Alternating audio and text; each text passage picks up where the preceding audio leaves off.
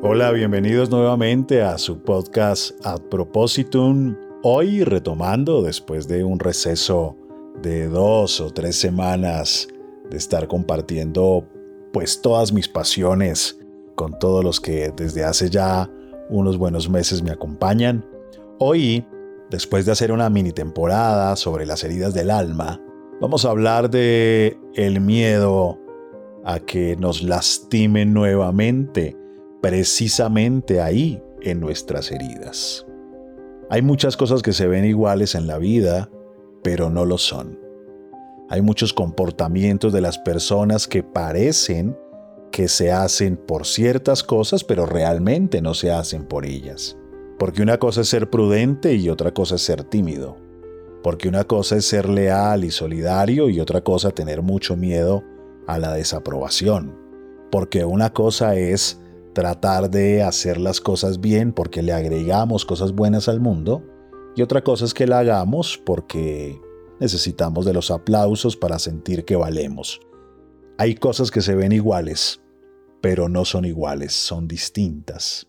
Y es que cuando uno actúa desde el miedo, no cabe otra que llevar una vida inauténtica, quizás exitosa, tal vez, pero inauténtica. El miedo es una emoción natural que surge cuando algo que es valioso para nosotros corre peligro. El tema es que las heridas de nuestra vida, los dolores, las sensibilidades, las vulnerabilidades o los aprendizajes que hayamos tenido en épocas en donde vivimos ciertas cosas, pues hacen que tengamos los miedos como alarmas que nos dicen, ojo, aquí te pueden lastimar. Ten cuidado que esto quizás te puede doler. Vamos a tomar las cuatro heridas del alma que vimos en la serie anterior. Miren, si nuestro miedo más profundo es la insuficiencia, porque quizás crecimos en una familia en donde faltaban 20 centavos para el dólar, quizás la descalificación sea algo que nos da muy duro o la sensación de no dar la talla o el nivel nos afecte un montón, pues obviamente vamos a tener miedo a que sucedan cosas que vuelvan realidad lo que más tememos. ¿Y tú acaso no te cuidarías si existiera la probabilidad que te doliera algo de lo que has huido gran parte de tu vida? Por supuesto. Y si tu miedo fuese el rechazo, por la razón que sea, quizás te hicieron bullying en la escuela, o quizás eran muy autoritarios en tu casa, o tal vez te gritaron muy fuerte, eh, lo que sea, ya ni importa.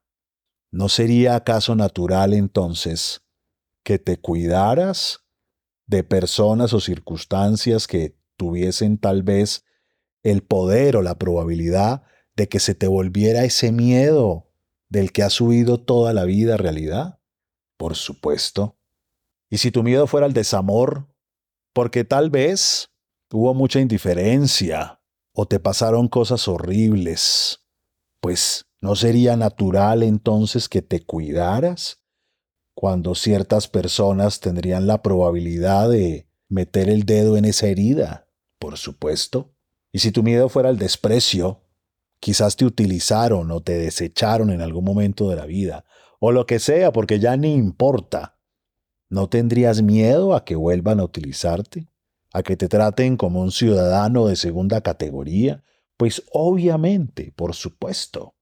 Nuestros dolores, nuestras heridas, dependiendo del tamaño de las mismas, hacen que vivamos con más o con menos miedo.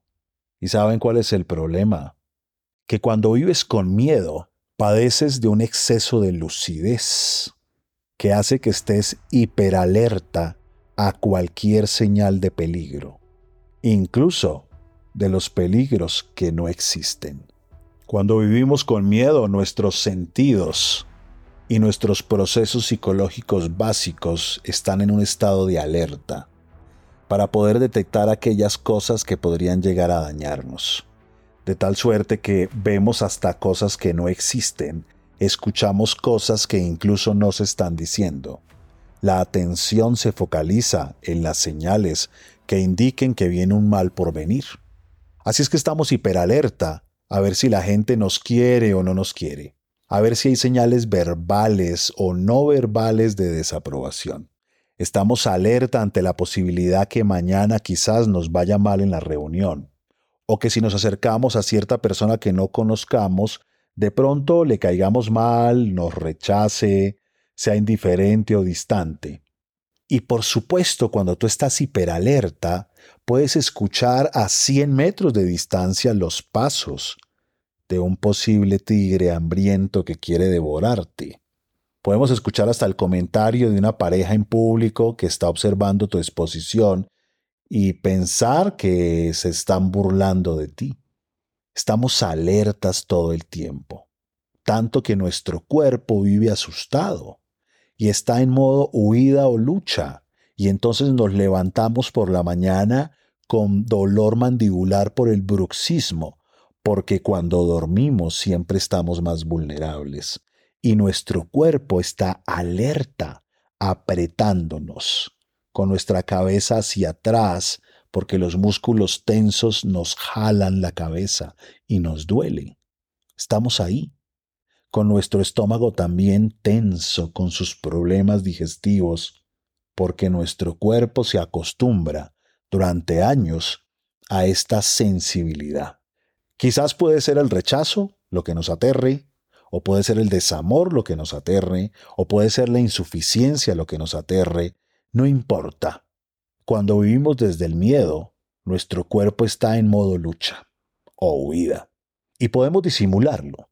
Y hasta la gente puede pensar que somos muy seguros de nosotros mismos, que no estamos tensos, pero nuestro cuerpo por dentro habla con la arritmia, con la fibromialgia, con el colon irritable, con las contracturas musculares, con el bruxismo, con la sensación de cansancio, con los pies a veces engarrotados, con las manos dobladas cuando nos acostamos a dormir, nuestro cuerpo habla.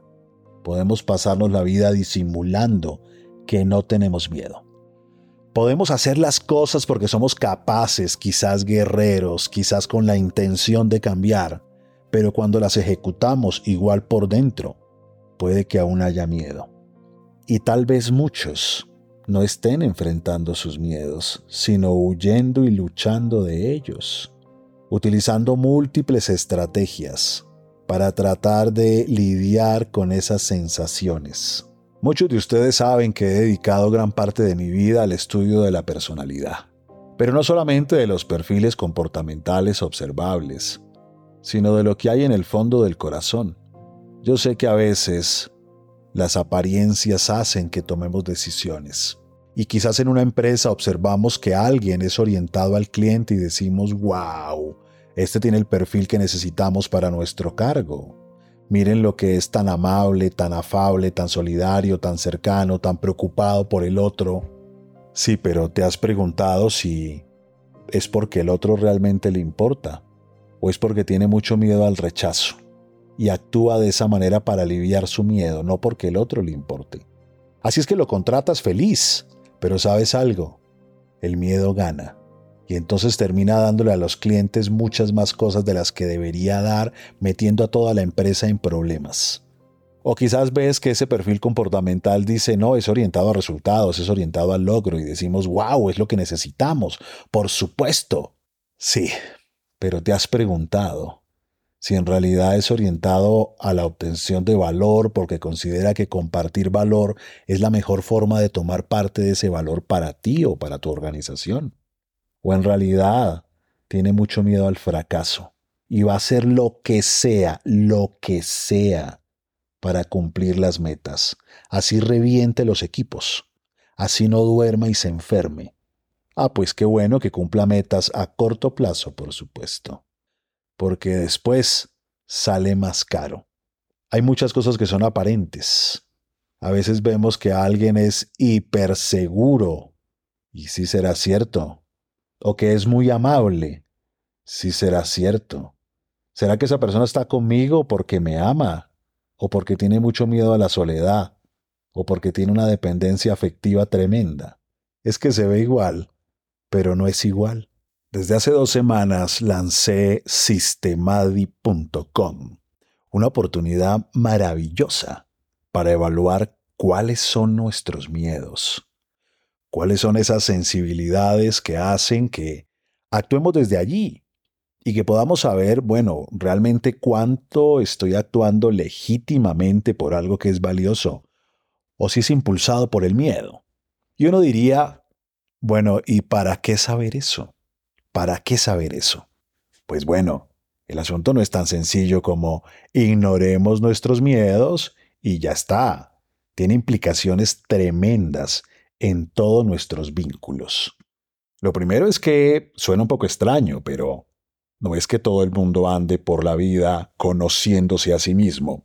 Realmente la gente gasta años enteros de trabajo en terapeutas, en talleres, en ejercicios reflexivos, para llegar a conclusiones importantes acerca de cómo son, cómo se relacionan, cómo se acercan a los demás y las consecuencias que esto trae para su vida, para bien y para mal.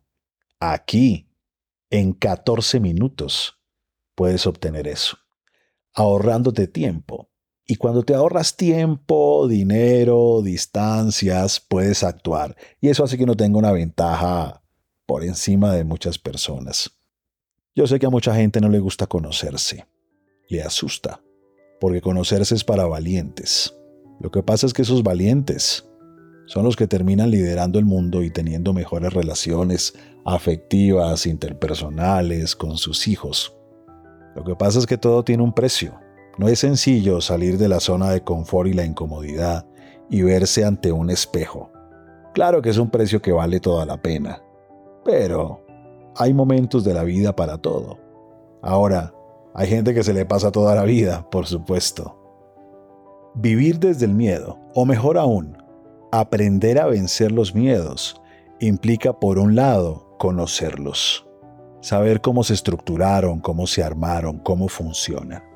Dos, saber qué es lo que hay que enfrentar para sacar un poco de piel más gruesa para mirar a los ojos al temor que me habita y vencerlo. Y tres, dejar de escapar del miedo.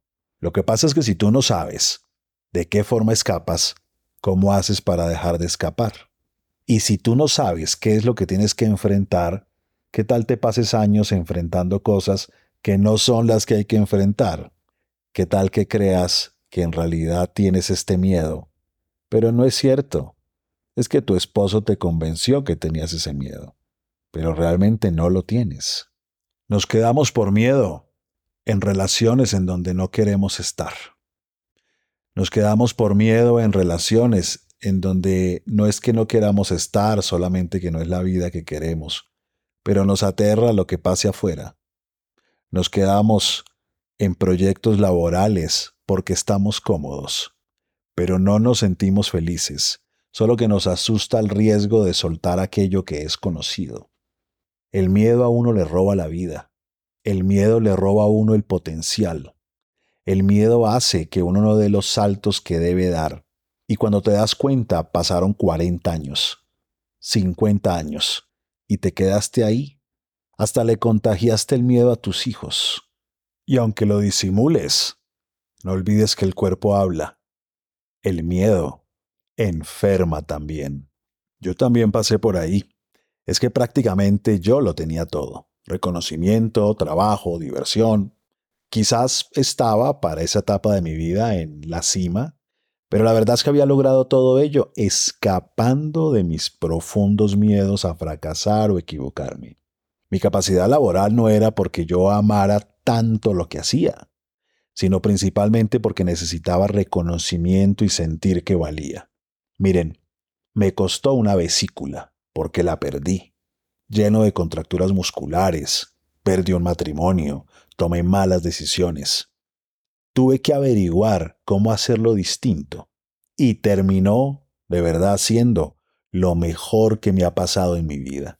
Yo entendí que hay cosas que se ven iguales pero no son iguales, y que cuando uno enfrenta sus miedos, la transformación le abre las puertas a un mundo gigante, a un nivel de paz y tranquilidad que no tienen precio. Yo ya sé cómo dejar de huir de mis miedos y dirigirme a lo que es valioso. Yo ahora tengo dirección y es por ello que ahora comparto tantas de estas cosas.